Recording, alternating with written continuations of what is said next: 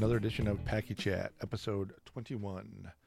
This week we got together to talk about geriatrics and geriatric care and end of life discussion and nothing really fun. Thanks to uh, a couple people that made that suggestion for us to talk about. Thanks to everybody that likes, listens, follows us, but even more, thanks so much for the people that uh, send us topics and things to discuss, whether it's uh, via email or through Facebook Messenger. Let us know if there's things you guys want to hear. Also, I want to take a quick chance to thank uh, some of our highest patrons. We have, again, if you don't uh, know what our patrons are in Patreon, you can check out patreon.com backslash PackyChat. And it's just a way to show your support through a donation to help us pay for the cost to keep this Packy Chat podcast going. But, anyways, we have three top patrons Cecil, Kristen, and Glenn. I want to give a shout out to them and thanks so much for your support. Uh, it means a lot to us and kind of keeps us going. For everybody else that does not support us, that's cool. We appreciate you guys too. Just keep listening and uh, you want to show your support, tell a friend, get somebody else on here to listen. So, again, this week we are talking about uh, geriatrics and geriatric care. So, enough of me babbling on. Let's get to it. We talk about geriatric care and stuff like that. But if you had to, you know, ask everybody, you know, at what age is an elephant geriatric? I think that's a that's a tough answer to say. Or you know, I remember um, Ellen Wiedner talking a lot about that. And anybody remember the ages that she was thinking that we would call an elephant geriatric? Was it for Africans in their in their mid 30s or something? That sounds yeah, about right. It's at around 30. Yeah. Um, you know, so so it's it's interesting for me is that you know we could you could put a, a number on it doesn't really matter, but besides a number to give us an idea, what what do you look for in your elephant to say, okay, you know, besides the age, what are we looking at to say, well, I think this elephant would qualify for geriatric care? What are some of the telltale signs do you think that they're moving into that phase of their life? Well, yeah, I, I, I think it's not necessarily an age as it is like physical ability and and and foot care and you know all of that kind of thing. So, you know, you could have an elephant that's 25 years old that has, you know, severe arthritis that's a geriatric elephant. Um, so I don't necessarily look at age. I look at mobility and health problems and different things like that. Um, so that's just kind of my opinion from that first question. Obviously, once you hit a certain age, I but I don't know what that age would be. You know, I mean, you look at humans. Some people are really fit when they're 50, and some people aren't. You know, and and uh, so I, I I think it's not about an age. It's about their health and and how they're doing. You know, I don't know. Yeah, I, I agree with that too, and I think I think we're going to see that age. At least I hope we do. I think we see that age changing. You know, elephants that are in their 40s and 50s now. While yes, that's geriatric uh, by by pretty much any standard. You know, a lot of them have been brought up in a pretty rough life. You know, shitty exhibits, shitty housing, shitty stalls, lack of exercise, living on concrete, uh, not moving, uh, swaying all the time. You know, and I that really takes a toll, I think, on on some of these animals, especially. I know we have an elephant that's in her 50s um, that is definitely geriatric. She's got arthritis. She has uh, some issues. She moves slow. There's some days are better than others in how she moves. And then we have uh, an elephant that's even older than her, a male that moves fantastic. I mean, if you saw the two walk next to each other, you'd never believe that. Uh, you know, he was older than her by by four or five years. Um, he just looks better. He carries it better, uh, and he gets around better. Why? I don't know, but you know, I think like it was already said, everybody's a little different. You know, we've radiographed the the 50 plus year old female. Uh, you can see arthritis, and you can see her joints um, are starting to look kind of crappy. But then I've seen elephant radiographs of elephants that were half their age, that whose joints look pretty similar. And, and like I said, hopefully the elephants that are being born now, we're not going to see a lot of this stuff until they're much older. And we can definitely put an age of saying geriatric is, you know, in their 40s because we know they're going to live into their late 50s and and we they're not going to have the joint issues that they have now and the foot problems they that we see in some of these elephants of the same age now. So hopefully that's true. I guess time will tell. Elephants I looked after as well. You know, I, they were in their um, beginning of my career. You know, you start off and you maybe have like a 30 year old elephant or, or even in, in its early to mid 20s. And like you said, what kind of life they had. And a lot of us that start, you know, it's very rare that we're there with an elephant from start to finish, you know, for 30 or 40 years. There's only a handful of people I think they have the privilege privilege to be able to say that at all. So really you can sit there and scratch your head, you know, what you know, what caused this? You know, was it an injury? Was it just wear and tear over the years and stuff like that? And sometimes, you know, it really doesn't matter what caused it. And I and I think it's a really good point you're saying that there'll be another, you know, several decades till we start seeing some evidence that some of the changes that we've made in their care have actually equated or, or really, you know, shown itself to equal a longer, uh, a longer life or less problems at different ages. You know, um, you know, I think the biggest, you know, question people say, I have this problem now. What what can I do? So I think there's, you know, a big question is about what are some of the proactive things that we can do to help mitigate some of these issues, and what are some more of the reactive issues. I think we start tackling about maybe more the reactive things, you know, what's the two things I think I hear the most is the elephants are having trouble with their mobility or they're having trouble with eating. You know, what else are some of the things that you guys have come across that at least are some of the symptoms that we see that would be, let's say that's because it's geriatric elephant. And maybe we can talk a little bit about how we can um, be reactive to those things. Well, I mean, obviously, I think as they get older, you see more foot issues, uh, more chronic foot issues, and then I also think you know something that you know people don't think about, but as they as they age, and a lot of these elephants that you know haven't bred in 20, 30 years, and they have a lot of reproductive issues that um, that you know kind of go unnoticed, but that's part of it as well. You know, we we we do different things for animals because they they didn't they never reproduce. So they have leiomyomas or you know cysts and polyps and all of that good stuff um, that ha- that you you you need to treat or you need to ultrasound or um, you know you need to flush out because it gets infected and you know so things like that that you that you normally wouldn't think of with a younger animal that just gets amplified because of an older animal or how they were kept if the, you know like I was saying if they were on concrete you know they might be more prone to foot abscesses later on in life versus nowadays you know you know none of us really keep animals on concrete longer than what we need to you know? Um so yeah i just think you know it just, just a lot of that stuff gets amplified. And it's a lot of times it's things that you wouldn't even think about. And that's why i brought up the reproductive thing. You know i think something we you know laying down. You'll see elephants that'll stop laying down and finding ways to make it comfortable that they can get adequate rest and get some weight off of their limbs and off of their heads. Like i've heard of places given like chin rests so that an elephant can take the weight off of their legs and still get a decent night's sleep. You know we take one stall and pile up sand against a wall um, and we can see you know that that elephant uses it to sleep. And we've come to a point now where someone on the team is monitoring you know how much they're laying on each side and how frequently and how long they're actually sleeping laying down. Um, and for us some of that depends also i do believe that of who's in the barn.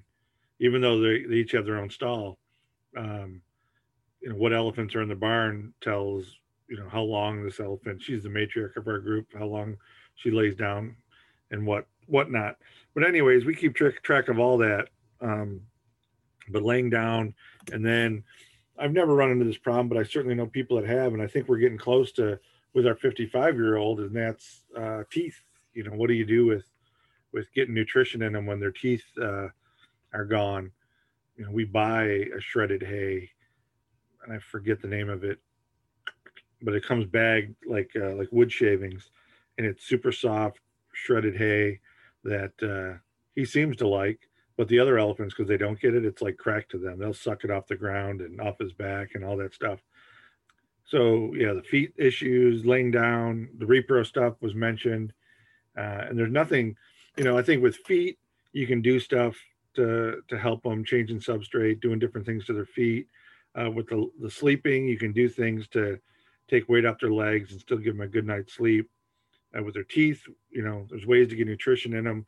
But repro stuff, you know, uh, there's not a whole lot you can do about it. So, uh, you know, that's more of a question for like a uh, Wendy or Dennis. But, you know, I've had elephants, older elephants in my career that were never bred. They were older and they were always passing the big bloody discharge in their urine. I forget what they're called now. Maybe they were leiomyomas or or cysts or something. I forget.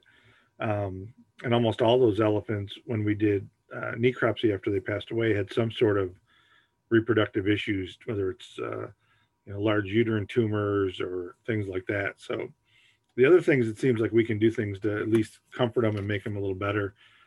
If these if repro issues cause discomfort, I don't know, you know, that's out of my that's out of my wheelhouse to know what we could do for that. Uh, yeah, it's a good point about buying the hay. You know, luckily I've never had to shred or chop hay.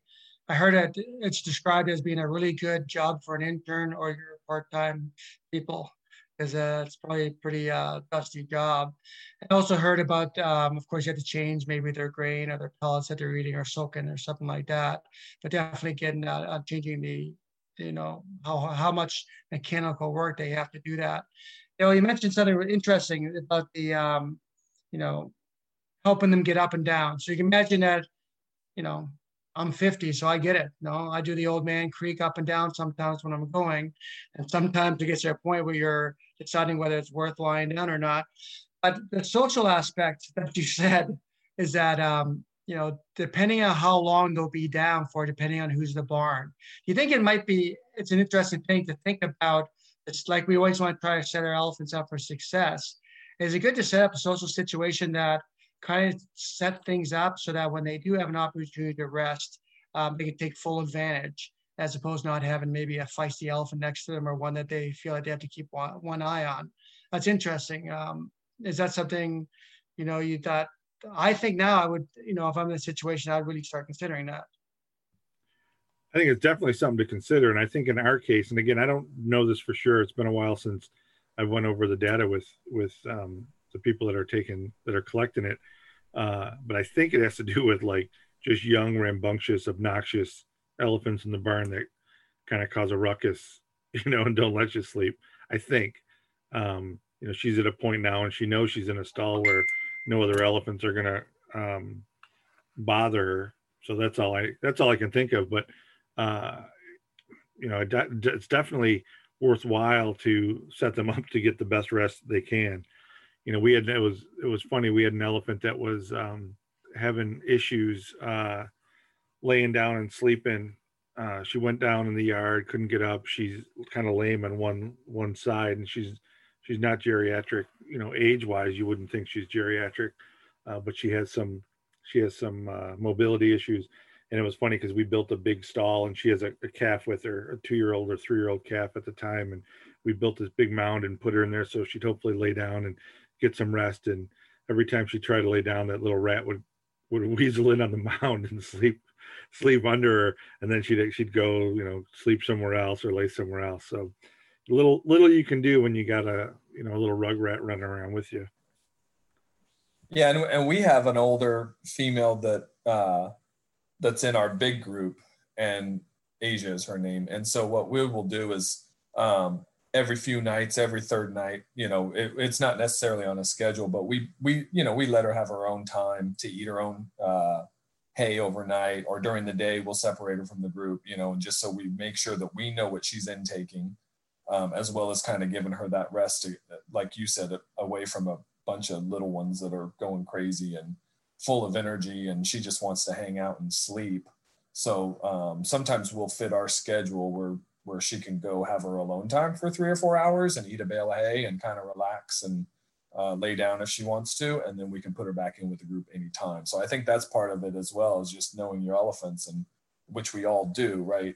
Um, but kind of fitting their schedule to what their needs are as well. Um, kind of leading into another question, if we, what do you guys do as far as like once you see a geriatric animal, as far as quality of life assessments, welfare assessments? What does that look like for your zoos? And uh, how do you you know what's that process like and how do you implement that? I think that's a big part of geriatric care. You know we talk about it a lot as the end care that people are very hesitant to talk about but you know we all work in a business where it happens. And uh, you know how do you prepare for that? And and what does that look like? And how do you make those tough decisions you know?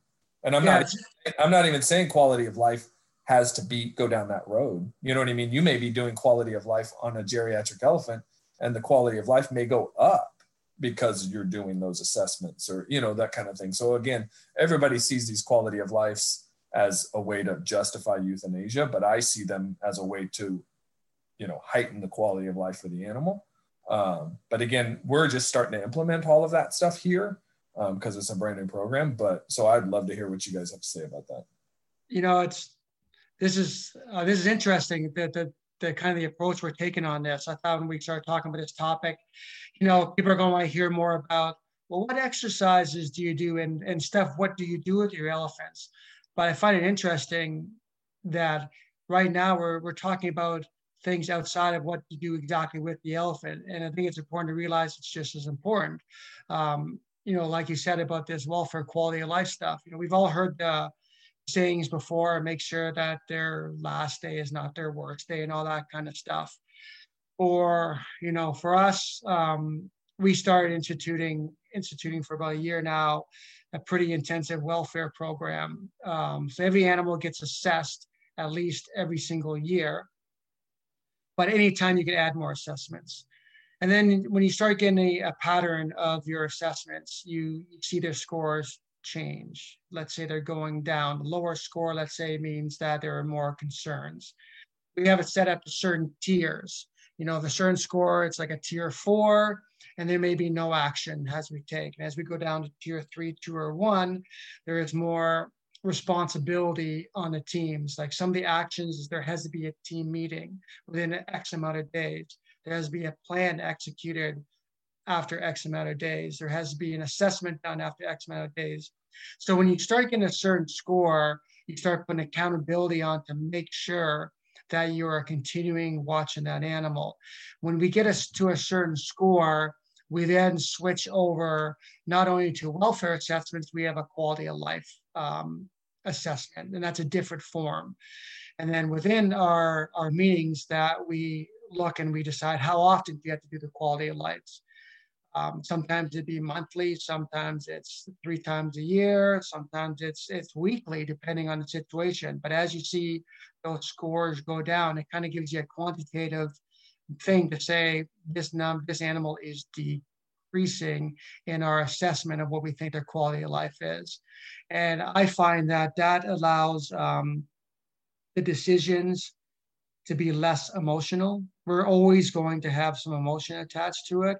But when you start seeing numbers and you start looking at questions and things like that, I think it makes those decisions a lot easier to make that hard call. Because I know for myself, um, I've had elephants in my career that after you know the necropsy or the postmortem, um, you find out let's say how bad it is. And in one way, it's a relief saying, wow, I made the right choice. And then right away, I think, damn, how long has this elephant been like that for? And I think that I've never, you know, I know it's getting a little morbid right now, but I've never really made a decision to euthanize an animal and say, boy, that was a little earlier than I than it should have been. I've never had that it's always been, wow, how long has it been? So I think it's really important that we think about this geriatric stage or whenever we deem that we start seeing our welfare assessments going down to really kick it into that gear that we need to um, really start doing some um, quantitative measurements. I mean, we do something similar, but to, to, to your point about, uh, you know, never, I know in my whole career, I've never euthanized an animal and then thought to myself, uh, uh, I should have waited. I mean, I've been lucky, and I and I'm pretty quick to pull the, tr- the trigger at at um, you know I, I, I understand um, you know that we often keep animals alive and do things because it makes us feel better. Um, so you know I'm generally the person in the group that's talking about now. I'm going to say this first. I've never had this discussion about an elephant yet and I have a couple getting up there in age, it's always been other animals, uh, hoofstock, carnivores, uh, whatever, things like that. Um, and I've never really, you know, had a problem making the decision to to pull the trigger on one of those animals. And I agree. I've never said, "Oh, I was," you know, we did that too soon." You know, the other thing, you know, when you see when you see necropsy and and you see how much, you know, what deterioration they might have in joints, and we always think to ourselves, you know, I wonder how long it was like this, or should we have gone sooner? The thing that that makes me feel better about that is knowing that as humans we're such a pathetic species when it comes to pain and watching animals deal with stuff we had a kudu that break its horn off to the point where you could see the corner of the eye socket the, the skin was all ripped down the thing was eating and walking and carrying on business like it was no big deal so you know i while the while necropsy some things we see often look bad you wonder really kind of pain they're they really are in you know i mean they're I just don't know. It looks bad to us, but you know, sometimes a hang a hangnail's bad. You know, it hurts. It hurts. I, I, I agree with everything about you know making the decision to lay down because you got to get back up at 50 years old. I get all that stuff, um, but I don't. I just don't know what they go through. You know, and I think the best way for us to gauge that is by, you know, how they interact with other animals, um, how they lay down and get up, are they eating, you know, how they move for for their own care, especially when you're talking about elephants. All that stuff is is how I gauge their comfort level. Um, the welfare assessments, yeah, I think they're kind of, you know, I think they're useful, and I agree that, you know, it's a great way to look at it where you're not just talking about judging judging the the death timeline, the timeline of death um, with them, but to you know do things to make their lives better at at, at any age. We increase our uh, welfare checks, you know, on the older elephants or when elephants um, have some sort of issues. We do them more frequently. Other than that, I think it's about quarterly for us to do them. And you know, at first, I always thought welfare was just so subjective. Um, but I, I kind of like, excuse me, I kind of like the way it's going. Um, I like the idea. We only have a handful of questions, maybe eight or not even eight questions that we look at to make the decisions on on how we rate welfare. But the thing for staff, I think, to understand is that a negative welfare score on one of the can one of the one or two of the categories, or even an overall poor welfare score, isn't necessarily a bad thing. It just means that we have to do our job harder to try to get that score up and try to do things to change it. You know, in the beginning, people I found that team members, not necessarily in elephants, but some of the other teams were a little reluctant to score poorly, they definitely tried everything they could to, to make an excuse to give a favorable score until they realized that it's all right to have a negative score. Um, we just have to do things better to try to change that to improve their welfare. Yeah, fudging the score is not helping the animal at all. You know, before I um, had a facility, or you know, back in the day before welfare was starting to get more formalized in our industry, um, I read an article um, that he was talking about his dog, and um, he was struggling to decide when when it was time for his dog. And the thing that kind of pulled the trigger for him is that this dog loved this red ball. And one day he rolled the red ball in front of this dog. The dog didn't move. So that clicked for him because that red ball to him defined of who that dog was. So when I read that article, I started looking at things differently. Is that without a formalized, um, you know, system or anything like that, I kind of either made a physical or a mental list of who I thought that elephant was. I worked with one elephant that was the most, um, definitely the most dominant one, cheap and dominant, bigger than that herd for for um, for decades, for over over 25 years, and nothing would happen with that. Nothing would happen in that area if it wasn't her doing it or her letting it happen. Um, so I got a good idea of who this elephant was, and I was kind of writing things down. And for me, I was um, watching this elephant, and she would go out into the exhibit, and we had a rubbing post that was kind of cut off around chin level, and she would um, rest her tusk on it. It was like taking weight off her front legs. We knew she had some um, front leg issue. She'd come over and she would eat. Um, and I worked with a, a, keeper one time. You know, his famous line was, "There is no elf in heaven," and his definition was, as long as the elephant was basically eating and being amongst the herd, that was his definition. But for me, it was when I saw two elephants starting to um, cause some ruckus and started to spar. And that elephant didn't even move its head and move its ear. That wasn't who she was. That to me um, was a, a, telltale moment that I didn't I didn't have a score. I didn't have anything like that. But since I went and kind of you know said who this elephant was was she just manages the herd and I saw something happen with that in the herd and she wasn't managing. That was a telltale sign for me. And from that day on, um, yeah, I kind of lobbied for us to to make the next steps. But I think even without formalized um, program, anything like that, I would encourage people to, to, like we all we always say, you know, Nick, you say a lot, we know our elephant's the best. Write down exactly what makes that elephant who they are and why we think that. And when we start seeing them react differently to things that we know was important to them, that should really help start that, at least start that conversation if it hasn't started, or maybe help end the conversation.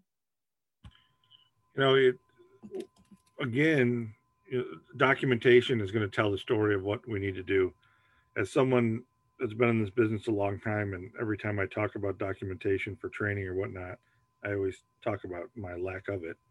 Um, but yet, it constantly is is brought up that you know you run into a problem with training uh, new behavior old behavior aggression um, you name it it's the documentation and looking back and compiling documentation that dictates kind of how you move forward and how you overcome the hurdles. And hearing you say that is so true um, it's so true with dealing with geriatrics and especially end of life stuff. Um, it's so easy to create a new norm you know if if if Elephant X was was hovering, we'll just throw numbers out there. We'll just say was an eight, and and now the new norm is a is a six.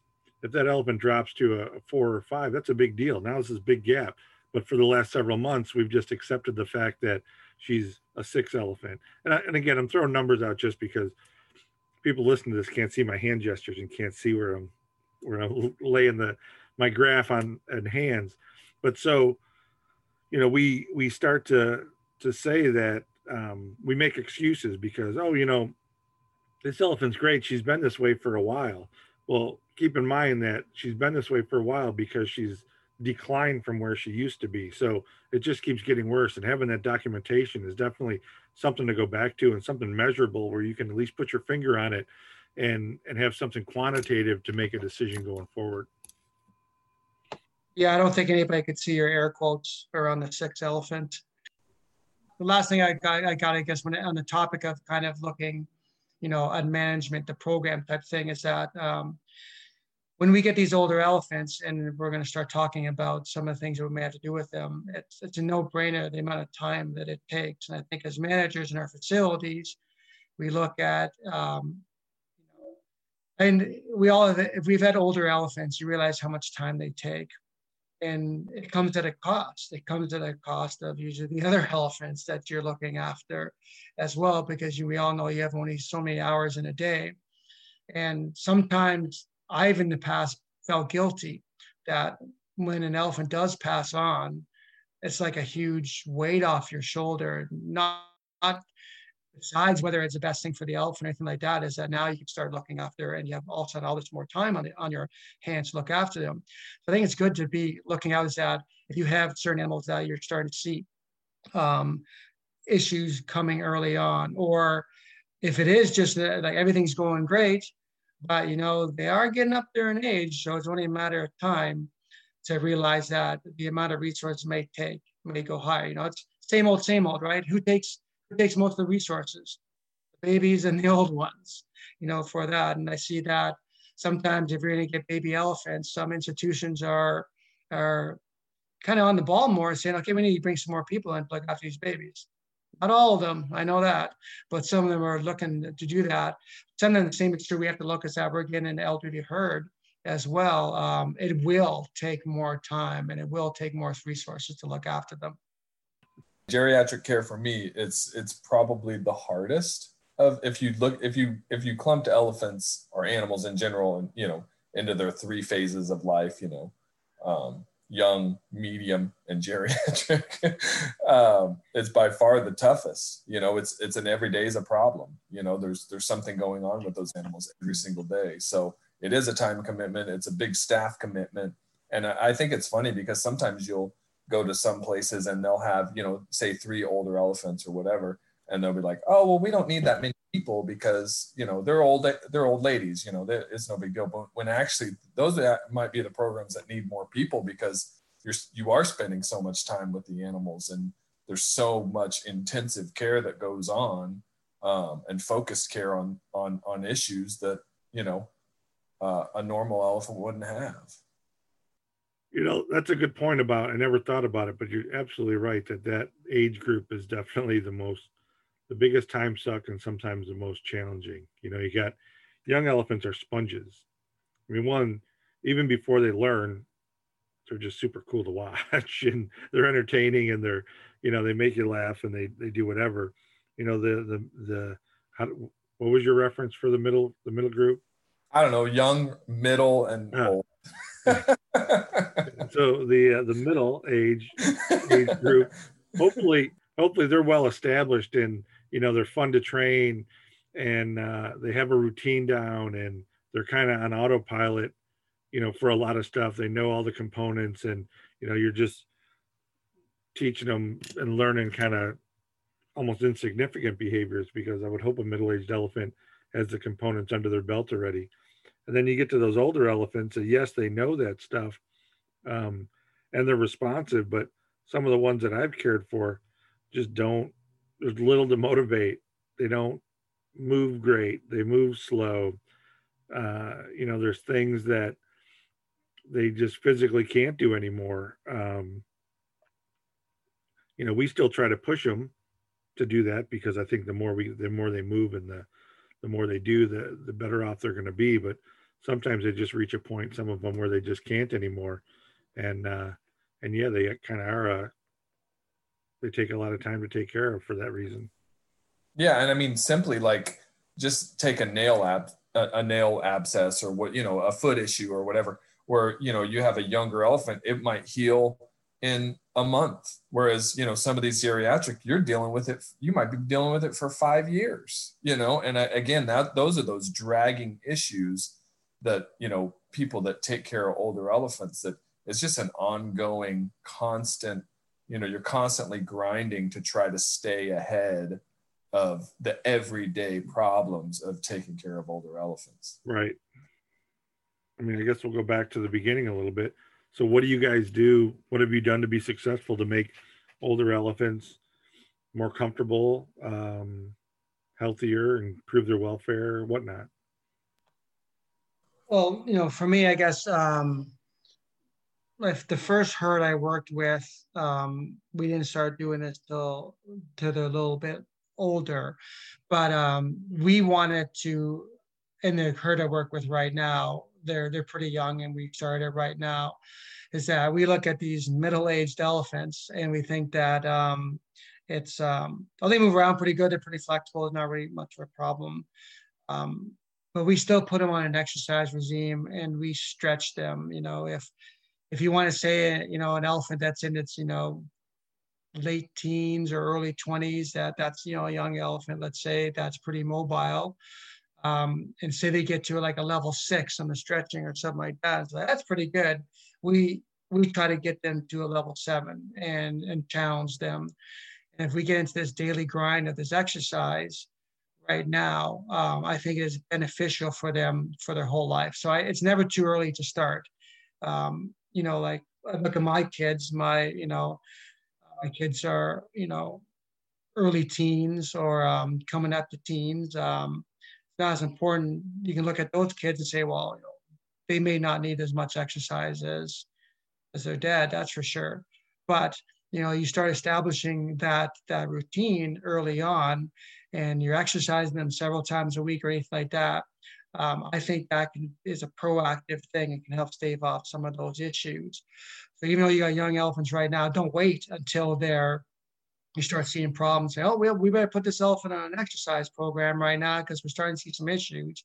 Um, they do it now, and it'll only benefit from them. And I can, I can say that because I was worked at a facility that had their elephants that are um, they'd be considered geriatric when it came to um, number wise and um, we weren't starting to see some problems but unfortunately they were going to be have to be moved a very long distance.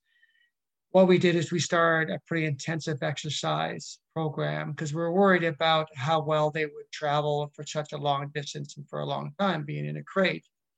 And over a, a relatively short period of time it was amazing but i would say i've seen i saw the animals getting stronger for lack of a better word, they're more fit and they're more flexible. And I think that contributed to help them moving across. So it's amazing that even, um, you know, even a short period of time, you see an elephant do an exercise. Uh, at the beginning, you see their legs shaking and um, they're for sure child being challenged. But it's amazing, just like when, you know, if we're an exercise program we start doing we start seeing that things that used to be harder are not as hard we can raise that criteria. So for me anyway i think one of the most important things is getting on that for lack of a better word being more fit and um, flexibility and maintaining that range of motions and strength training behaviors. Yeah and what you know we say this all the time at pem but the the thing that goes hand in hand with that is is the right diet too. You know if you have a 15 year old elephant and she's morbidly obese, like a lot of the animals in our population are, quite frankly, then when she's 45 years old, she's going to have arthritis. She's going to have issues, you know, foot issues and all of these things because we weren't proactive when she was 15 years old and we fed her marshmallows and peppermints and you know whatever we, what candy we had in the office that day you know for a blood draw or whatever it is you know um, and so you know part of that that goes hand in hand with with the exercises is the weights and and what can we do to make sure that all of our elephants don't look like Dumbo. They look like an elephant. What they look like what an elephant should look like. And again that's going to help those problems year in and year out throughout their entire life. You know the, the flexibility thing i think the albuquerque ema conference where we saw those guys doing all the exercises with the elephants and pc and it i think that was the first time a lot of people in the in the business saw a way to really exercise and stretch elephants um, in protected contact. You know, uh, free contact was easy. You know, you walk them, and it, it's pretty easy to, to put some miles on. But one of the biggest things was how to truly exercise an elephant in PC without just dumping. You know, they walk ten steps and you throw a banana. And they walk ten steps and you give them some bread, and they, you know, they lift a foot four inches and you give them more bread uh, you know, I think now a lot of places have these great exercise programs, and um, I don't know if they're exercise in the true sense of getting heart rate up and uh, increasing respiration and all that, but they definitely, from the flexibility standpoint, I've seen huge things, huge changes in uh, our elephants, especially the geriatric ones. Um, you know, to do those those extra those uh, stretching type behaviors, lifting feet forward and backwards and really high and kind of pushing them uh, like like was said earlier you know you see them lift a foot maybe waist high or chest high and they shake a little bit um, because they've never lifted their foot that high and before you know it the foot's over your head and they're holding it no problem. And it certainly can only be beneficial. I remember years ago going someplace uh, to a place to, to help out uh, a program and we went in and watched elephants work and you know, they barely lifted their foot a foot off the ground and the you know the excuse was well she's old. You know she she's old and she shouldn't have to lift it higher and you know i would argue that she's old and she should have to lift it as high as as as she can or as high as you know uh, we can get her to do it uh, because you're only i think it's a detriment to them if we don't push them you know if we let them be lazy they're gonna they're gonna be lazy if we if we push them and try to help them uh, move better and be more flexible they're they're definitely going to be better off you know i think that's a good point i think that all of us maybe witnessed it or heard about the people that go to the gym and they spend more time walking around chatting to people with their water bottle and maybe throw a couple sets here and there and they came back, yeah, I was just at the gym for an hour, right? So everybody thinks, oh, that's awesome. Look, you just worked out. But um, it's the fact of them challenging themselves, you know, is uh, is important. You know, I could I can wave my arms around, that's great. But um, not only just saying you're doing it, I've seen some elephants, like you said, just go through the motions and they're happy because they um, just did it, but the elephant really wasn't challenged. And again, going back to documentation, you know, um, we have um, for like our our stretches, we have obviously slots where we put the bars. So it's easy to measure how high they're lifting their foot and holding it on a bar for a full minute to stretch. That's easy. If we're doing leg lifts, we put a whole bunch of marks along uh, up and down the bollard. So we know this elephant's like at level six for 10 seconds or whatever like that. And that has to be measured and documented to make sure that you know it. You know, and then all of a sudden you got, hey, we're at number six, and elephant's throwing it up there for 10 seconds and looks like it's not doing anything at all. And say, well, time to increase the time it's holding up for or increasing the criteria with the height or something like that. But yeah, good point. You need to see that elephant being challenged in order to gain the benefits from that. Whereas you like that that dude that's just walking around with a towel over his shoulder. We we just started um, doing some uh, acupuncture and massage with a couple of our older elephants, and I wasn't real sold on the acupuncture at first. Uh, for one, I don't know a lot about it. Um, uh, but the, the lady that came in to do it, that's that's what she does. She does uh, massage and acupuncture and uh, that type of therapy for horses, cats, dogs, whatever. Uh, so we started. Com- she started coming in to do a couple of our elephants. One, the, the the geriatric female I talked about, and then two, the one that had the the injury to her leg when she was younger, and she has kind of a, a deformity in her front left leg. Um, and you can see some atrophy in the muscles on that side a little bit. So we brought her in, and um, she says she sees. Oh, to step back. Also, she does other species at the zoo. She does uh, some great ape. She does some carnivores, some hoofstock. stock. She does everything actually. But she says, and and so do the curators, that uh, when she goes in to do like chimps, especially, and they see her, when they see her come in, they come in and literally like gesture, like lady right here, you know, feeling it in my shoulder today, and tap their wherever and back up to it uh, there's carnivores that we have that are aren't the most social, and she uses laser acupuncture too, which I don't know a lot about it, but to me it looks like a laser pointer, but it's doing something. Uh, it doesn't have to have the contact of, of the the same as the needles. Um, and these cats that are normally not that social are coming over and participating in this uh, in these behaviors. So we started doing it with the elephants. We haven't seen a whole lot of change yet because uh, not long after we were into it, maybe four or five months, and then COVID came and she stopped coming to the zoo and whatnot.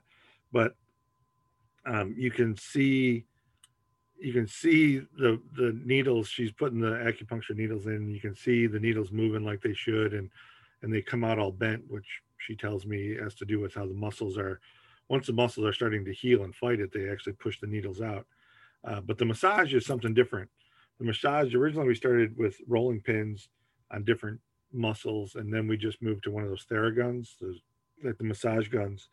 You know time will tell if it makes a difference but uh, after two or three days of us doing it and the elephants being eh we're not too real keen not real keen of uh, participating uh, today was the first day that we turned it on and you know the old lady was like yeah bring it and kind of stuck around for the whole the whole session um, so time will tell if stuff like that will benefit them like it benefits people.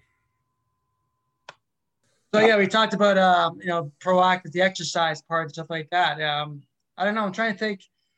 Right now, nothing's really jumping in my mind. It's about something else, about really being proactive than what I've um, I've done.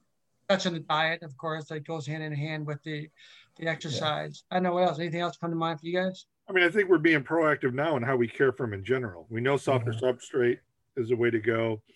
Um, you know, trying to not uh, keep them in confined spaces, you know, whether it's stalls or on restraints for prolonged periods of time and letting them kind of move more. We're trying to build bigger, bigger uh, habitats for them, whether they use it or not, but more movement I mean, all that stuff I think is proactive in the sense that, you know, like I said earlier, hopefully these little ones that are born in our care uh, are set up to be more successful and healthier down the road than some of the ones we've imported. Thank you for once again listening to this edition of Packy Chat. Appreciate you taking the time to listen to us. Again, Packy Chat's all about just conversation. Take things you heard, uh, things that might work for you, and use them. That's great. Things you don't agree with, well, that's okay too. We're not here to tell you there's one way to do it. We're just here to start conversation and have some thought. Once again, thanks a lot for listening to Packy Chat. We appreciate you listening.